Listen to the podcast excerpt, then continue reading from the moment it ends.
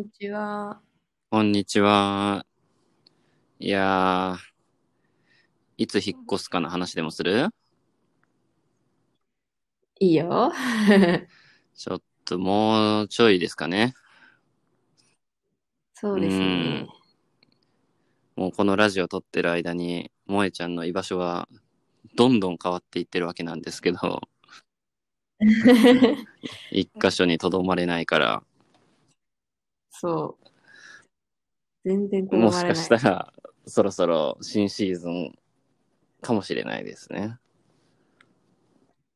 うん。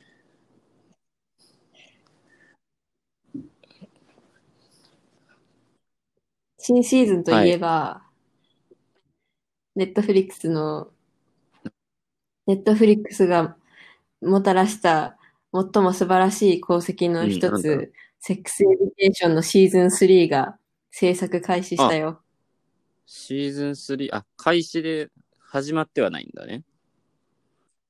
そう、今2まで出てて、さっきインスタに、あの、3の、あの、プロダクションが始まったって書いてああったから、なるほどね。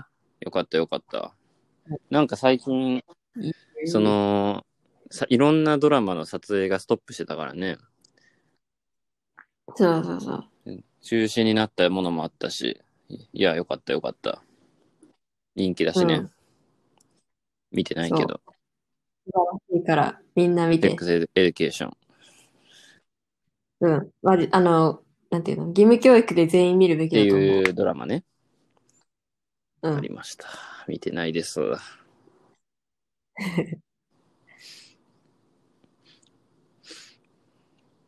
いや、今日の話なんですけど、はい。あの、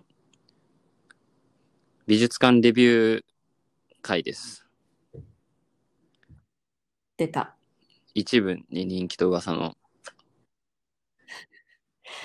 私も美術館レビューして行ってねえな行ってね今回は、えー国立国際美術館開催企画展、うんヤンボー展です。うん。ヤンボーっていう、えーっと、ベトナムの現代美術家の日本で初の大規模個展となっております。あれだよね。ヤンボー、ボーヤンって書そいてあるやつ、ね。うボーヤンではなくて、現実には、あもうちょっと正確に言うと、棒、もう全部逆に書いてあるの。小さい、やじ、伸ばし棒を、あ、そう。小さい、う、うん。濁点のう、うん。反転タイトル。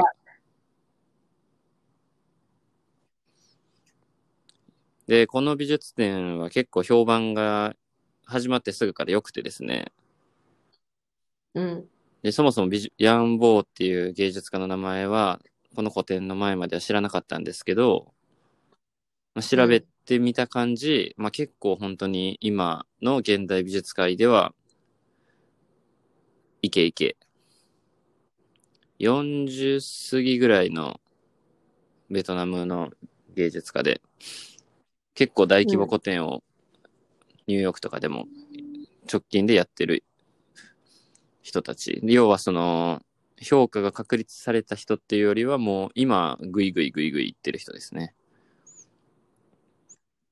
はいはい。国立国際美術館、大阪の中之島にあるけど、あそこは結構そういうイケイケ派の個展をよくやるので、イケイケ派。そうそうそう ん、かる。穏健派とイケイケ派の個展があるとし、企画展があるとしたらイケイケ派の個展やりがち。うん。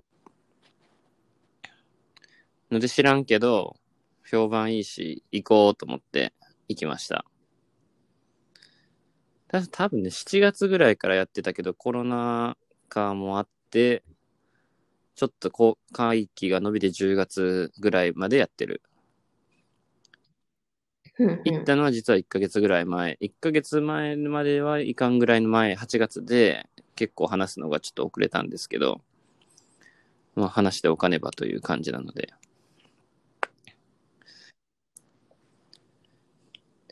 で、でヤンボーなんですけど、どんな作品を作るかというと、まあ、一言で言うと結構わかりやすいコンセプチュアルアート。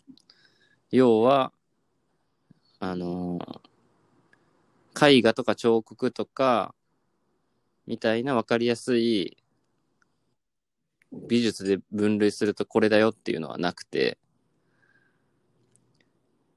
こう、歴史の、まあ、昔の大、例えばアメリカ大統領のキッシンジャーがニューヨークポストの記者とやり取りした手紙を学装して、なんかこういうライトアップして展示してるとか、そういう、とか、ペンとか。あとは、うん、まあ一番花形になってたのは、こう、学す、こういう、なんだろう、貿易とかで運ぶための木箱に入れたシャンデリアとか、スーツケースの中に入れた解体されたキリスト教の、キリストの像とか。失礼いたしました。つまりですね、あの、なん、何なのかわかんない。うん。久しぶりに正統派の何なのかわからないで埋め尽くされた企画展。しかもですね、この作品にキャプションはなくて、うん、あの、展覧会会場入った時にさ、作品名と地図にプロットされてるナンバリングされたやつあるじゃん。紙？うんうん、それ持ってみんな歩き回ってこのタイトルが何なのかとか見るんだけど、うん、見たとて解説がないから 何もわからんと。しかも展覧会場はかなり結構緻密に作られてまして、まあ、暗いところが多くて、まず読めない、キャプションが。なので、みんな作品を見て、目を近づけて、紙を見て、にらめっこしながら、なんだんだこれはって言いながら回っている、そんな展覧会です。いいね。と。で、これはね、ちょっとさすがにわからんってなって、なんか本来、結論から言うと本来は、1回目なんだこれわからんで見て、2回目を音声ガイド付きで見るっていうのが多分正しかった流れなんだろうけど、本当に何なんだこれわからんってなったから、うん、あの、戻りまして、音声ガイドを借りまして、回りました、私は。音声ガイドを借りて聞いて、もうやっと、ああ、そういう人、そういう芸術家でそういう作品なんだっていうのは、うっすらとわかる。でもうっすらとなんや。うっすらやね。うん。もっとき、なんか本当に終わ、見終わった後の感想としては、これプロの解説2時間聞きたいっていうような感じです。結構作品におけるテーマは多くて、まあ、あの、近代性、こう言うと結構ね、その枠になっちゃうから、危険な表現であるんですけど、結構近代西洋社会のルールとか規範とか歴史みたいなのを扱う作品は多くて、例えばベトナムの人でベトナム戦争を経験して、してデンマークに、えー、難民として移り住んでデンマークで美術を学んで育った人なんだけど、うんうん。そのベトナム戦争を支持したアメリカ大統領とその新聞記者のなんか忙しい時にこういうのなんか招待してくれてありがとうみたいなこう記者の手紙みたいなのがあってなんかそういうのも、なんかそういうあこのこの歴史的な決定でこうベトナムのその人たちの人生がむちゃくちゃ変わったわけなんですけどそれに対するその歴史的な決定って結構大きな概念としかしてしかなんか捉えられへんねんけど普通は。うん、でもそういうなんか大統領の肉筆の当時の手紙とか見るとなんかこうまた違う生々しい感じもあるし、うんうんうん。でしかもそれが生々しさっていうよりはかなり綺麗に美しく作品としてはまとまってる。で、しかも一見したら何のことなのかわかんないけど、そういう背景知ったら、ああ、そういうねっていう、なるっていう。だかすごい、その非西洋の人が、なんかこう西洋的な規範に対して、なんか、こう表現しましたって表っていう差し障りのないまとめ方をしちゃうと、ああ、そういうアートね、みたいな、いっぱいいるよね、みたいな感じになっちゃうんだけど、なんかそれだけじゃなくて、なんかこう、抽象化とか作品化とか形にするのはもまあかなりうまいというか、そっちにこそ本質があるというか、だからこれすごい説明が難しいんですよ。で、結構美術展行ってよく感想ツイートとかするんですけど、うん。なんかたくさんのツイートを垂れ流して、さ最初から最後までまとめてブログにしたら、言ってることはよくわからんだったから、よくわからんし、説明が難しいだったから、ちょっとね、まだね、はっきりこういう人でしたっていうのは言えないんですよ。でも、結論はすごく良かったんですよ。あの、行って。レベレベルが、うんうん展示も作品そのものもレベルはすごい高高いから、例えば作品としてはこういうのもある。えっ、と、デンマークの大学時代に、彼は当時の同級生と結婚して、すぐ離婚して、で、次はなんか同、同性の人と結婚して、パートナーシップを持っててみたいな、その、うん結婚届とか離婚届みたいな作品がある。うん。なんか単純に、あの、その結婚と離婚も制度としてあるだけのものやから、やし、その人はほんまにその制度としてのあり方っていうのを書面で形にしたり、で、書面で終わらしたりっていうものを作品化したりとかするためだけに、こう美術学校の同級生と結婚して離婚したみたいな。え。ほえってなった？実際その人は同性愛者の人だから、うん。との噂、噂というか、多分そうなんだけど、作品を見てると。結構ルールとかって、もう、時代とかによってすぐ変わったりするけど、規範っていうのは強いみたいな。で、そういう中で西洋的な、とか近代的な規範っていうものに対しての、こう、ひねくれた目線みたいなものが作品の中にはある。でも、その人自身のルックスとか喋り口を見てるとすごく穏やかで、紳士的で、過激なところとかはないのよ。でもやってる作品、で、やってる作品は一見、よくわからんけど綺麗みたいな。もんなんだけど、うん背景を聞くと過激なのよ。例えば、うんキッシンジャー大統領のその手紙とかも、オークションで買ってんのよ。なんでオークションに出んねんっていうのもあるし、オークションで買えるんすかみたいな。お前がか、か、その経済力とかも含めてやけど、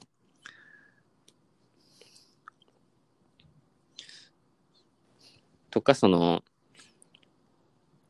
ベトナム戦争を終わらせたパリ条例っていうのが、条約っていうのがあって、で、パリの、うん。で、それはパリのマジェスティだったかなっていう名前のホテル。で、その、締結されたらしいんだけど、その、締結された部屋のシャンデリアを持ってる。そそのシャンデリアをなんとかなんとかこうとかして手に入れて作品にしてる。で、そのベトナムの人にとってはそういう大切ではないけど、かなり重要度の高い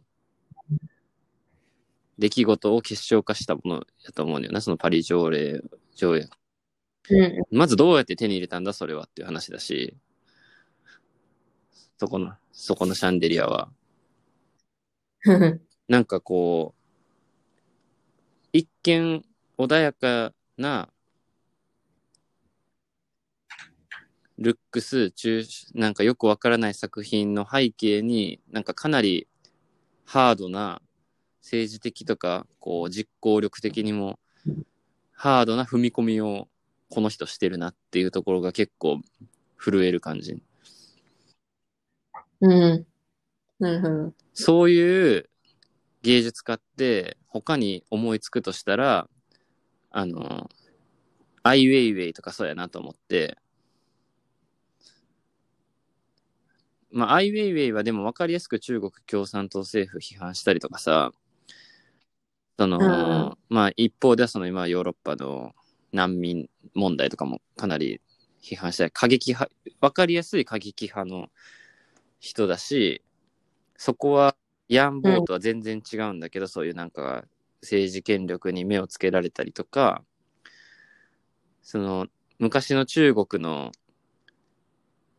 なんとか王朝とかそういう時代の陶器にコカ・コーラって書いたりとかさ、そういう分かりやすい過激派なところがあるけど、まあ要は踏み込んでやってる、命かけて芸術やってる人なんだけど、ヤンボーはそういうアイウェイウェイの所作振る舞い、見た目とは全然違うんだけど、踏み込みの深さが結構近いというか、うん。すげえと思った。今の現代美術家すげえと思って。もう絵描いて自己のこういうとこ表現とかそういう話とはもう全く違うレベルでの話をしてる。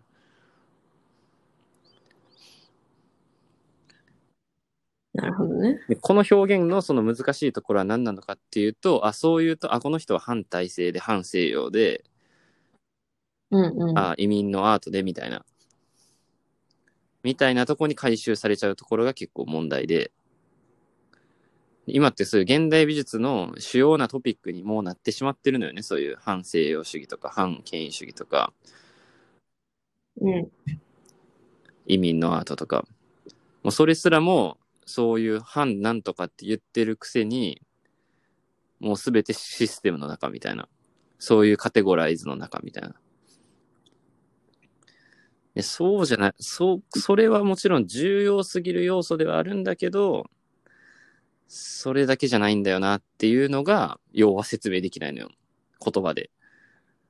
作品を見てほしいからっていうのがあって。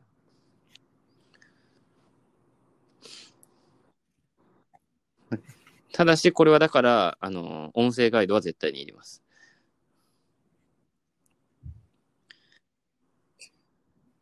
本来音声ガイドは邪道だと思ってる人もいる。さすがに不親切。わかんなすぎて。うん。展示めちゃくちゃうまい。作品めちゃくちゃ綺麗。でもちょっとまだ、それでもなお、ああ、だからいいなって消化できないと思うね。解説がなかったら。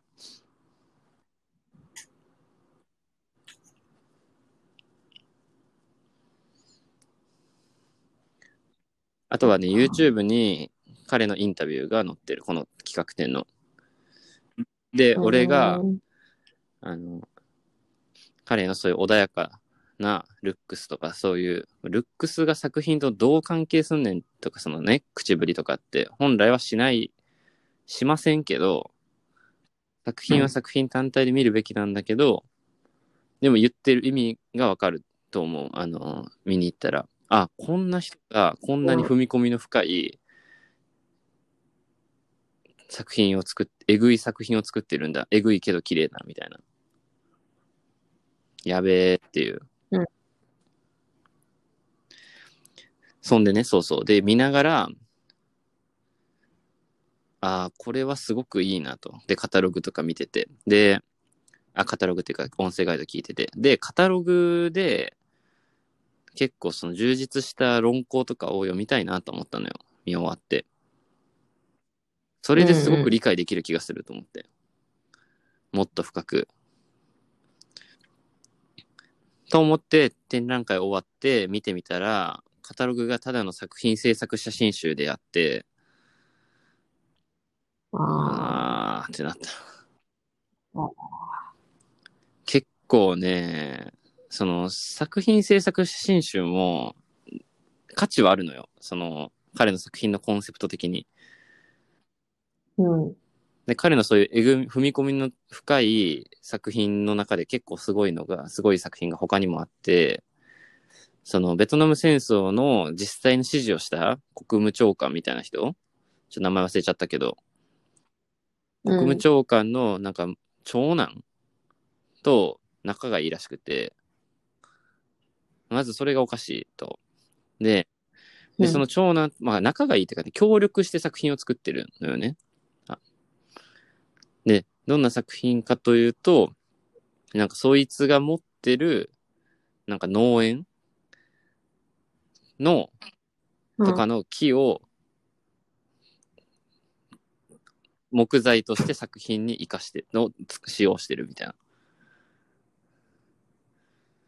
すごない？枯葉剤を撒いたさ、うん。砲撃を指示した、まあ、やつの持ってる農園の木を作品に使うってなんかもうさ、もうなん、もう、ええってなって、で、で、その写真カタログの写真集にはその木を切りに行ってるシーンとかの写真が載ってるわけ。だからその写真自体を作品としてかなり価値があるものだなとは思ったのよ。うん。だけど、そうじゃなくて、もっと、これをどう捉えたらいいのか、どう評価してるるのか、芸術会会話とか、作品制作の背景はもっとこういうプロセスがあって、こういうことをすることになったとか、本人のインタビューとか、批評家の解説とかを読みたいなと思ったんだけど、それがなかったので、うわ、すごい良かったけど、言語化できねえって思いながら帰ったのが、この展覧会。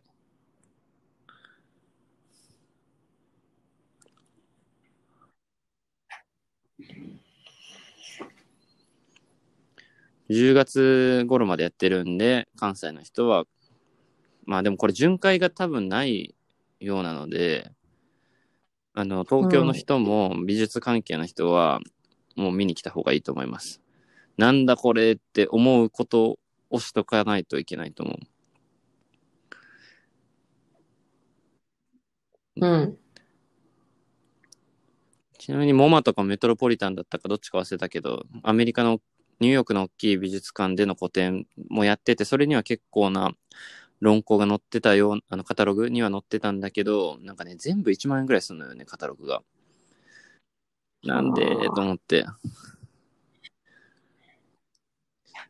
国家の展覧会カタログが。という意味で、ヤンボーのそういう作品を、えーまとめて見ることができる、かなり貴重な機会となっております。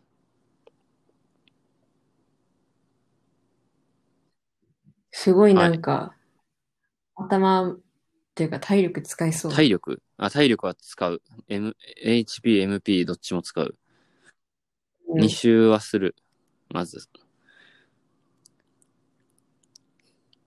結構、ぐるぐる回っ、一周回って、入り口と出口、同じ、ほぼ同じとこに戻ってくる構成になってるから、うん一周してからもう一回回りたくなる感じはする。おもろそう。久しぶりだったのよ。この感じ。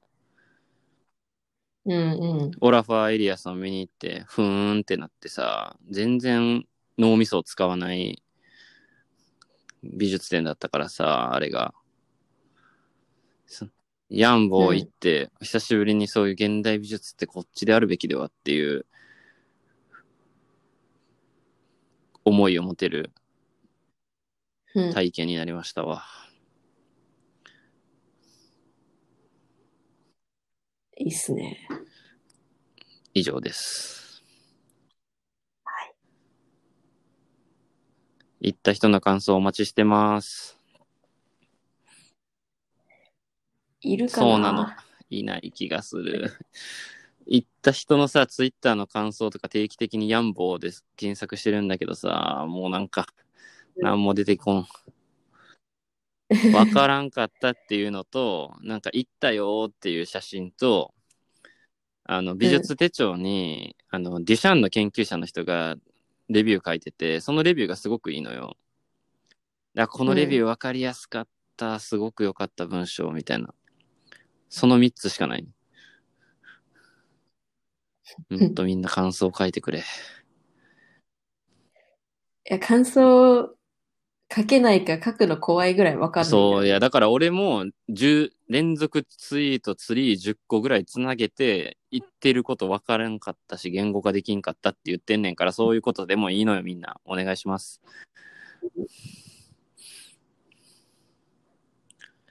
はい。美術館、もっと行ってい行きたいですな。うん、最近は休みも寝て終わってんねんけど、そうだね。疲れてんだよ、なんかも う。